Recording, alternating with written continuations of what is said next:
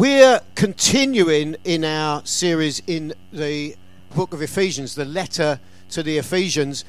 Um, this is the penultimate one. we have done one sermon per chapter pretty much, but next week Chris is going to sort of do a roundup, pull it all together, and uh, maybe apply some of that a little bit in prayer. Um, so, so today we're going to be looking at, um, as you can see on the screen behind me, Ephesians chapter 6 um, and just verses 10 to 18. And I'll continue to encourage you, like most of the preachers who've got up here have done, to keep reading through that letter to the Ephesians. There's much more to, to look at than we are addressing from this platform. There's still a few, maybe there's not any left now. There's been the Ephesians study guide that's been put together. Who's been who's been using that to some degree? The study guide. Quite a few of you. Put your hands down. Well done. Uh, uh just dig deep into Scripture because it will change your life. It will change your life. It will. And right now, I'm going to read those verses behind us. Um, just and the title I've given this is "Are you ready a fight?" I think I didn't even know it was going to be a fight. Let's let alone get ready to fight. But the whole of this passage really addresses us in the fight, in the battle, and we need to be ready.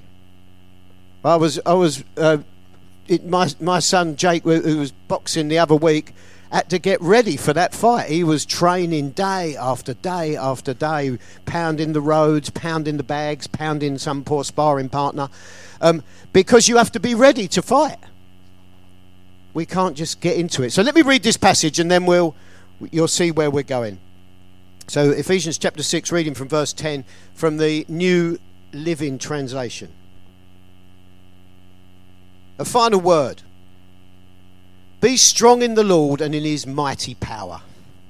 If you could leave, sorry, if you could leave the screen, I'll, I'll, I'll move because we're going to pick out those verses in detail in a little while. I'll just give an overview. I'll just read it through now. Then we're going to work through that verse by verse. All right.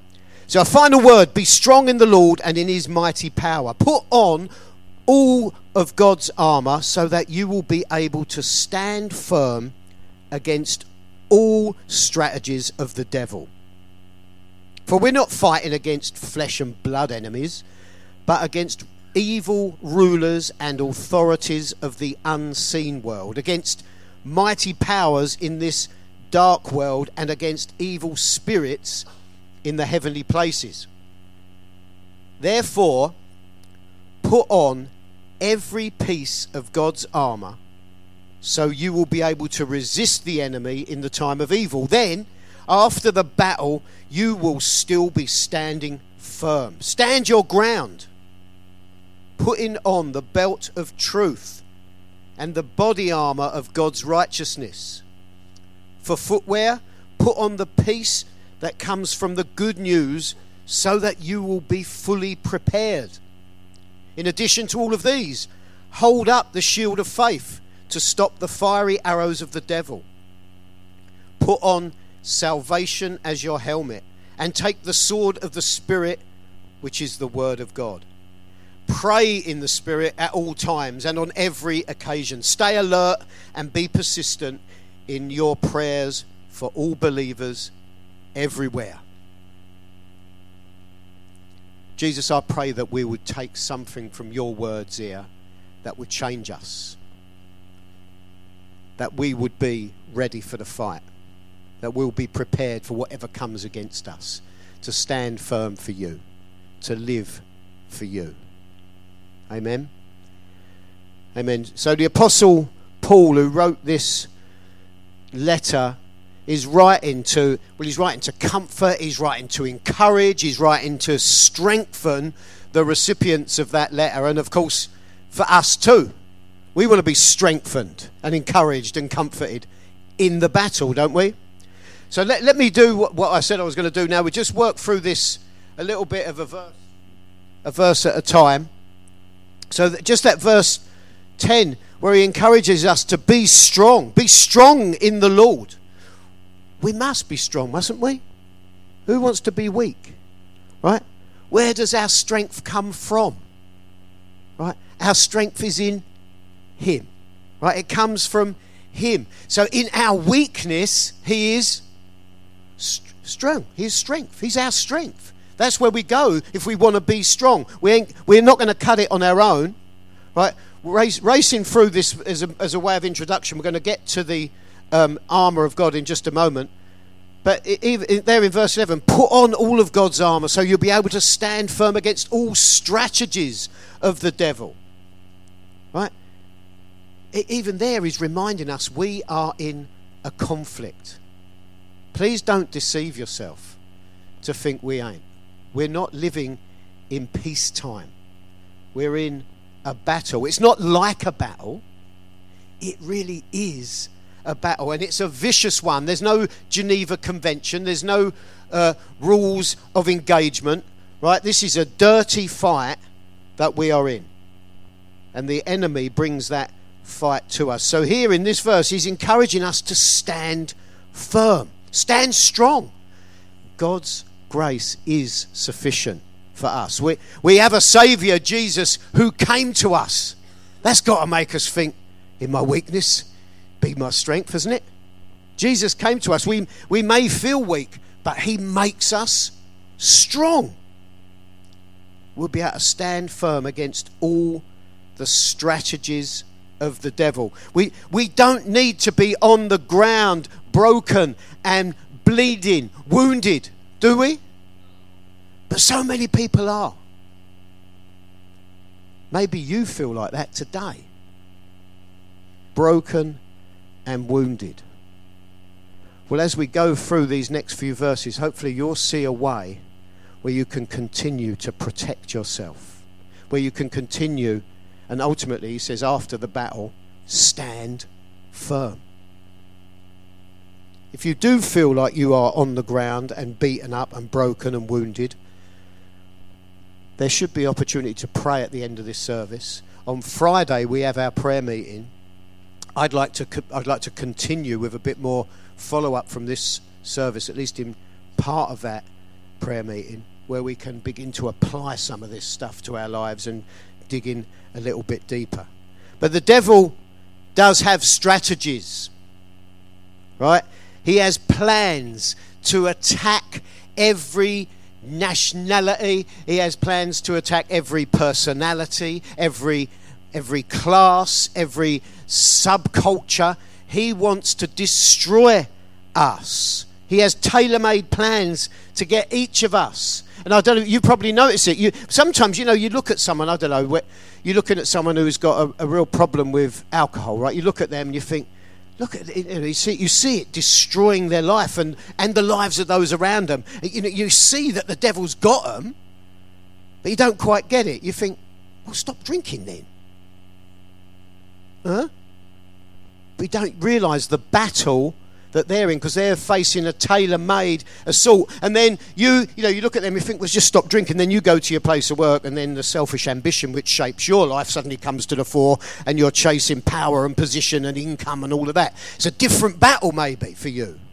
Can you see? There's, there's tailored strategies for each of us and each, each group, each grouping.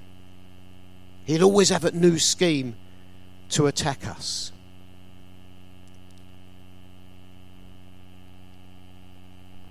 For we're not fighting against flesh and blood, but against evil rulers and authorities of the unseen world, against mighty powers in this dark world, and against evil spirits in the heavenly places. Are you scared?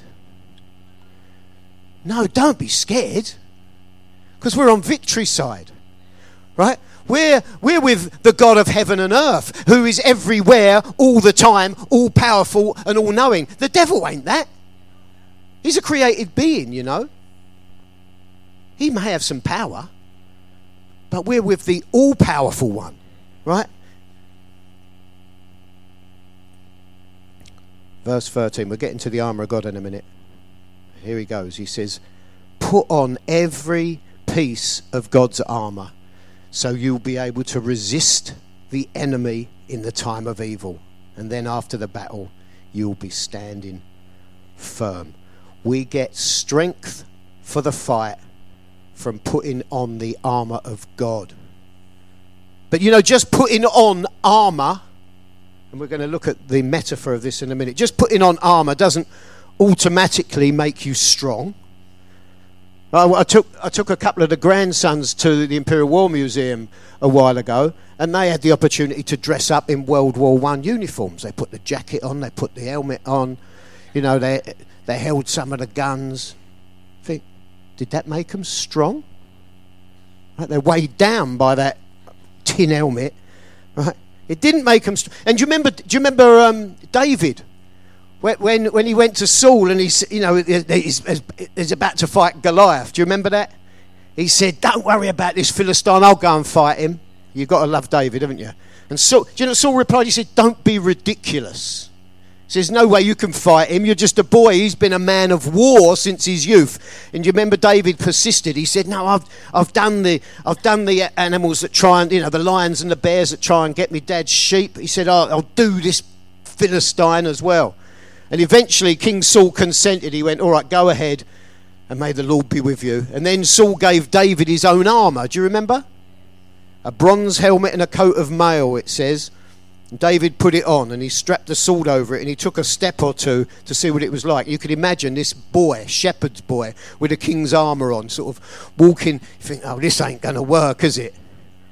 Just putting the armour on doesn't, the external armour isn't going to cut it. But the armour we're looking at in just, this, just a moment is not external. This soldier's equipment is, is a metaphor for other things for truth and faith and righteousness and salvation and God's word. They're the things we're going to put on. They're the things that will strengthen us and make us ready for the battle together. And I've heard this passage preached in different contexts over the years and very and, and, well, most of the time, if not all, they, they never talk about this in the corporate. You always think of yourself as an individual. But soldiers work together, don't they? You know, sometimes we're called the army of God. We've got to understand we're in this together.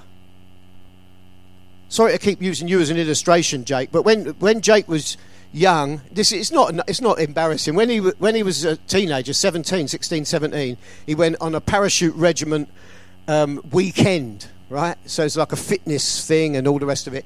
And then uh, it, it, then we started getting these recruiting sergeants ringing up all the time because he had done really well. Right? Please come. We want you, we want you to come and be a para. This is when we're fighting in Afghanistan and Iraq and all these places. You think, I don't really want him to be a, pa- a para, really. Um, you know, and I phoned a mate of mine who was in the parachute regiment. In fact, he was in the Falklands, and I said, "Look, what do you think?" He said, "Well, listen, if he's joining the parachute regiment, he will be in conflict." And then he said, but when you're in conflict, you, you, you always want the parachute regiment next to you. Because they're, the, they're some of the best trained soldiers in the world. You want them on your shoulder. You want to look to your left and your right and know who you can trust. And that's what this is about. We've got to apply this in the corporate. Don't just think of yourself in this. You know, even as you're hearing these words, look to your left and look to your right. You think, no, we're in this together. City Hope and the rest of God's people together.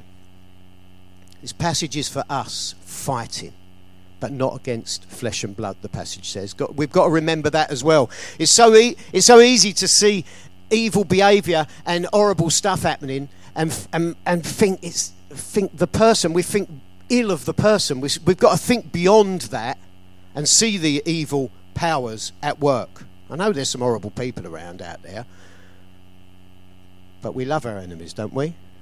That's what the Bible says. And pray for them. So, so Paul gives us a clear way to combat the enemy together. Now, I've managed to get some original footage from Jerusalem from 2,000 years ago because I thought that would. No, I know it's very hard to source this stuff. Um, to, to show some of the Roman soldier's uniform, just to give us a bit of clarity. So let's start by looking at the belt of truth, right? So here we go. Let's let's have a look. So th- I hope you can see that. Okay, if you can't, there'll be little monitors around. So stand your ground, putting on the belt of truth and the body armor of God's righteousness. Now he's putting on the body armor, as you can see. That weighs about ten kilos. Right, it's pretty good. It's pretty clear, isn't it, for 2,000-year-old footage? That that body armor weighs te- about 10 kilos. It's made up of, of sort of layers of of, of metal which are articulated so move well with the soldier, um, strapped right the way to the neck. So there's there's the body armor. Let's have a look. The the belt goes on after that, which ho- and it girds round that and holds everything in place. So he's already got his sword on, and this sort of holds the sword in place. We're going to get to the sword of the spirit in just a little while, but that leather that leather belt wraps round and and holds everything together essentially. That belt of truth. We're going to look at the belt of truth, and then we'll, we'll look at the breastplate or the body armor of righteousness. Let's be gripped and shaped, held by the word of truth.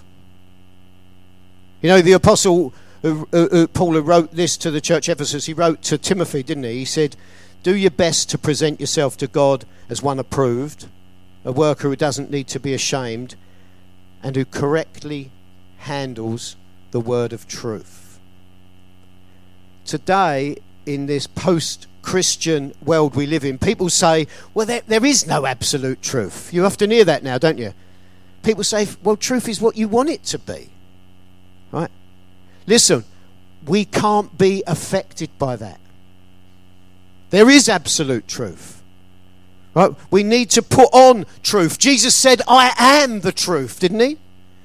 Let's buckle on truth. Right? We're surrounded by, by, by people, you know, without being horrible, who are self indulgent often, aren't they? And we have a tendency, we can have a tendency to be like that if we're not careful. there, there is a rampant consumerism and individualism around. We can't just bolt on a bit of religion to that way of thinking and that way of living. We have to, you know, by with God's grace as we're reaching out, full of truth, girded with truth, we need to deconstruct that for people. But we need to be shaped by truth to be able to do that.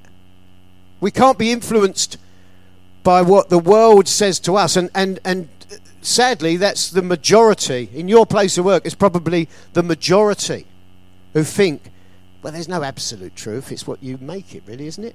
Surely you can't tell me that God is saying this is right or this is true. It doesn't work like that. Yes, it does.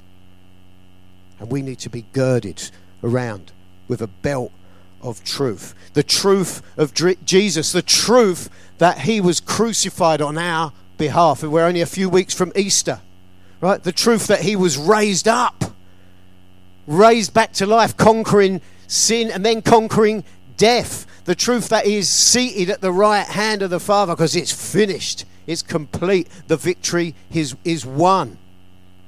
Everything we should do, everything we do should be shaped by truth. Every action, every word, every thought by the truth.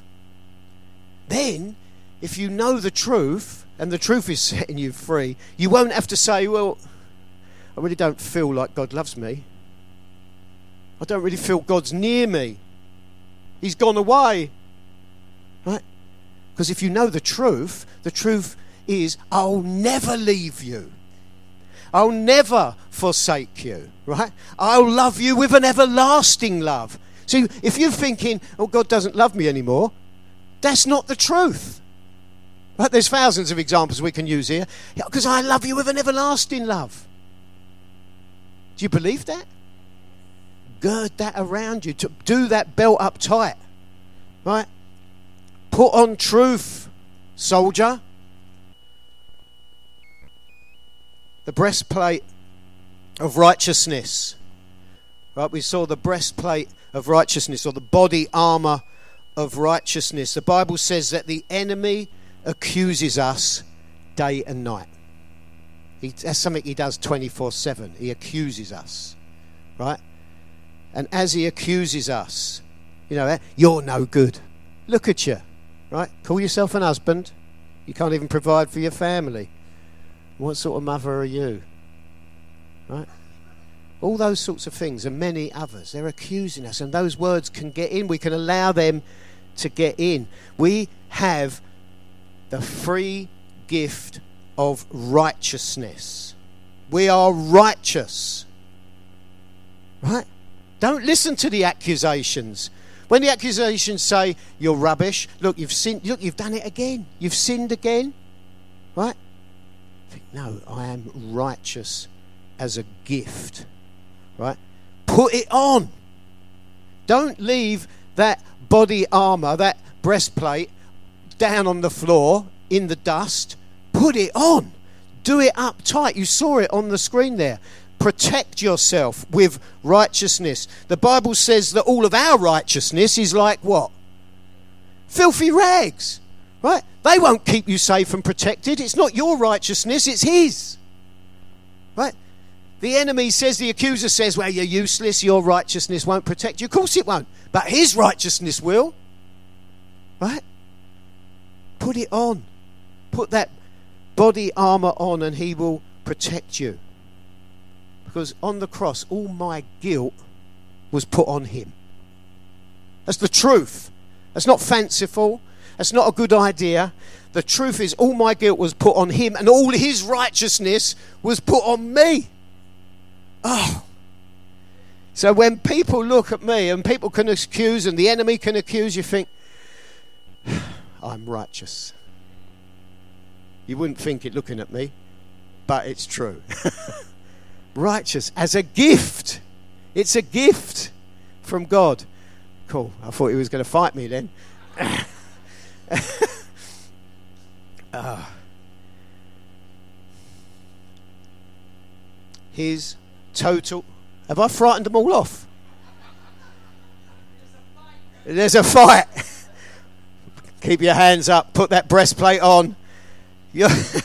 his total purity and goodness, his righteousness, has been accredited to me and to everyone who is a believer in this room. That's worth celebrating, ain't it? Hallelujah. It's been given to us. It's not a breastplate of performance, it's a breastplate of righteousness. Shall we get to the next piece of that ancient video footage? For shoes, put on the peace that comes from the good news so that you will be fully prepared. There's those those replicas of Roman replica of Roman shoes, a single piece of leather studded for grip, right, laced up tight. This is an interesting verse. This one it's rendered in different ways in different Bible translations, but essentially, I think what it means is that it, where it comes down is that fully prepared, being ready, shoes of readiness. One of the translations puts it. The right footwear is important for fighting. You don't see many soldiers going out with flip flops on, do you? Right over that, you know, yomping across the Falklands in their bright blue flip flops. It doesn't work. You have the right footwear on. a boxer in the boxing ring has the right boots on. He doesn't want to turn his ankle by even wearing trainers in there. Right? We need to be ready, fully prepared. And the devil and his demons are pushed back and defeated and kept off of us as we maintain a constant state of readiness. Right? Don't be shaken. Stand your ground. Stand firm. Are you under assault? Are you under attack? Stand firm. I know the temptation is is to stagger back and to, to wilt and to, to melt and to fade. Stand firm. And it's not just the boots. We're going to we've already looked at some of the armour. We're going to look at some more, and an important one coming up soon. Stand your ground, being rooted and grounded in Him. Isn't that a good place to be? Right, but that's not stuck. Oh, you know, you can't get your boot out. Right, good footwork is essential. Right, using the illustration of the boxer he's walked out. But the good footwork is essential, right? We need to, we need to be fleet of foot in this as well, right? But to stand on biblical truth. You know, in war, you often it's almost a cliche, isn't it? A soldier sleeps with his boots on. Why does he? Why would he do that? To be ready, yes, to be ready for whatever comes our way. Here's an important one that the apostle uses a metaphor of a shield. There's there's a uh, uh, the Roman shield, about four foot tall, about two foot wide. It's curved. It's made of layers of wood, often covered with a final layer of leather and painted in those bright colours. It's edged in in metal. Um, it's so it, it's a substantial size and it's good on its own but when you're working together with men to your left and your right as we referred to earlier you can see that that is a, a great barrier that what what the, a lot of the commentators mention is as well before battle that that layered wood that sort of laminated really layers of wood shield would be soaked they'd, they'd dunk it in a river so it'd be soaking wet it'd obviously be a lot heavier but why would you do that because they knew. You, have seen the movies and you've seen Gladiator and all them things. The, very effective weapon is when the enemy starts firing those fiery arrows. Have you seen it? You seen the movies? You think there's arrows of fire coming down at you. What am I going to do? You put up your shield, don't you? You put up your shield, the shield of faith. Can you see how this metaphor works? Right? You defend yourself faith to hold back the flaming arrows that are fired at you. And we've already heard he's an accuser day and night. That shield soaked in water does the job, right? Unexpected fiery arrows must be terrifying, mustn't it? And they would certainly hurt, they would wound, they would shock. You know, where they coming from.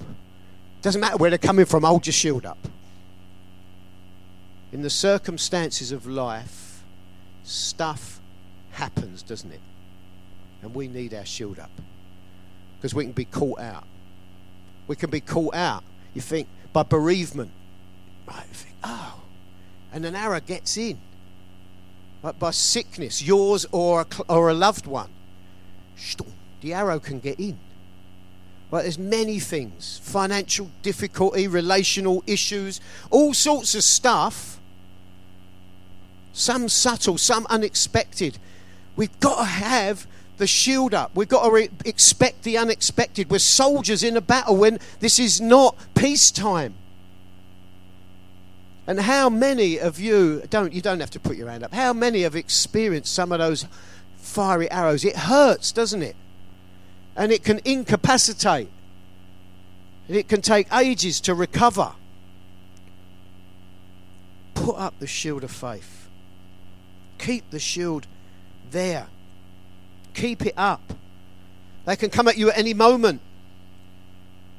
Disappointment and regret and anger and fear and lowliness and grief, like I said, they can come and they can hurt. So we must be ready. And God says it will extinguish the fiery arrows. Right? Faith. We've got to fight the fight of faith. And when you put up that shield of faith, faith faith moves through the memory banks of scripture, the Bible that we have in us, and it finds the promises that are suited for the crisis. Right? You know, when when that anxiety hits, that that that uh, we remember, don't be anxious about anything. Ah, that's faith, isn't it? Yeah, I'm, going, I'm not going to be. faith is being sure of what we hope for, isn't it? Certain of what we don't see. That puts that up and protects us. But it's not automatic. We need to apply that to ourselves. Pray with thanksgiving. We can stop that one. You know, Romans, Paul wrote to the, the church at Rome, and he talked about Abraham. He said, Abraham never wavered in believing God's promise. In fact, his faith grew stronger, and in this, he brought glory to God. His faith grew stronger, and it brought glory to God. I'm going to change the order of the last two on here. I'm just going to look at the sword of the Spirit, the only offensive weapon, if you like, of, of, the armor. We're going to see the both of them put together. Put on salvation as your helmet and take the sword of the Spirit, which is the Word of God. You can see him strapping on his helmet there. That, very simple, but, but helmets have hardly changed, have they, really, in wartime? I know materials are much more sophisticated, but th- this is very simple yet very effective. It's got that little ridge round the top to stop glancing blows coming down and taking your nose off. It's got that cheek piece. It's got a protection over the ears, the, the, the piece at the back of the neck to stop those blows that try and take your head off. Right, it's very effective for the t- for the uh, type of war that they are in. Right, there's there's the the helmet of salvation. Let's just look at the sword of the spirit as well. A short, stabbing sword. Again, taking in mind that you're working in unison with other soldiers. There's men to your left and to your right. So to pull that sword out, you don't want a great big four foot sword to swing. You to pull that out, you take your mate's head off. Right? It's a short sword, but efficient for causing damage to the enemy. Right? The sword of the Spirit, the Word of God. Take the Word of God into battle. Resist the devil, and he will flee. Right? That's what Jesus did in the wilderness, didn't he? Do you remember the story? You remember the story after his baptism, and uh, he was led by the Spirit out into the wilderness and then at, at the end of that time of fasting, the, the devil himself came and tempted him. And how did Jesus respond? He quoted Deuteronomy, quoted, quoted scripture back. Had he been reading that just before he went in there? I don't know. But he quoted scripture, and the devil has to yield to that authority, the word of God. I remember one, one fellow I spoke to years ago, he was really weird. Um, I mean, if you can use the word demonized, I think it'd be better. And he asked me, he asked me about this really obscure Bible verse. Well, what does that mean? And I said, I don't know what that means. But then I just said, I know what John 3.16 means. I said, God so loved the world that he gave his only son, that whosoever believes in him will not perish but have eternal life. I said, You can know that. Right? The word of God. I thought I'm coming against the demonic here with God's word? Do we think biblically? Not just going to proof texts. Uh, does the, do we allow the word of God to shape us? Because as we think biblically, we will be if, if effective in the fight. The sword of the Spirit. We're fast running out of time. I'm going to get to the helmet of salvation. Um, guard your mind with the helmet of salvation. Right? Salvation is a, a many faceted, glorious reality. You know there's that song, My Chains Fell Off, My Heart Was Free. Right, that's what happened at my salvation, isn't it? The chains of sin fell off, and I was free because of what Jesus did on the cross for me. He saved me. Right? He saved me. That was an event apart in the past. But and I'm being saved. I'm being saved, if you like, in the present, continually being rescued. I'm certainly being rescued from my foolishness, right? On a daily basis. The ongoing grace from God that saves us daily, if you like, daily being saved. We're the objects of salvation constantly, aren't we?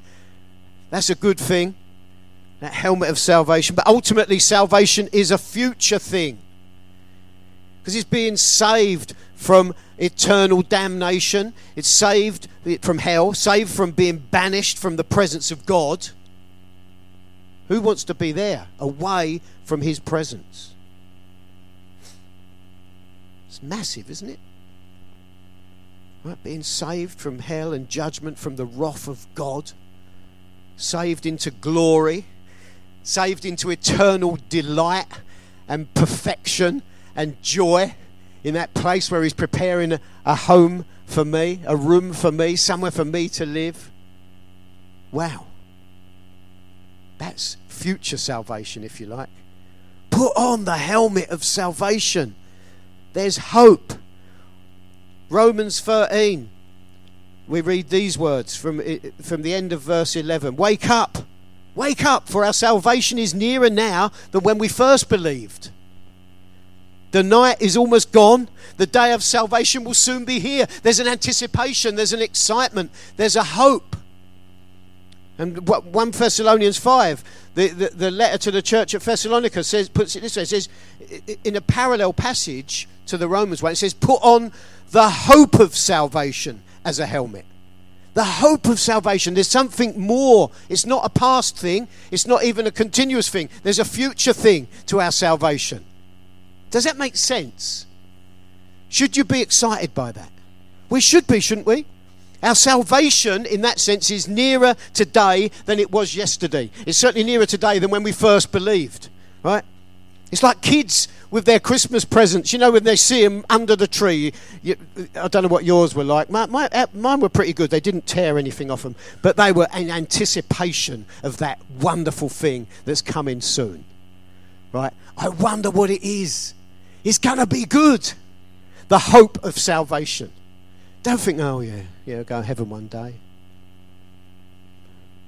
Huh? The hope of our salvation. It's a wonder, isn't it? Let's revel in that.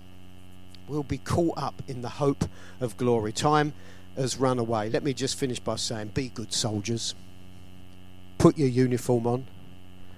Be ready because we're in a war. Right? Do up that body armour tight. Put that belt around you. Right, make sure those shoes are fitted. Don't take them off. Hold up your shield and be ready to wield that sword. Because God has equipped us for everything in life. Amen. Amen. Let me pray for us.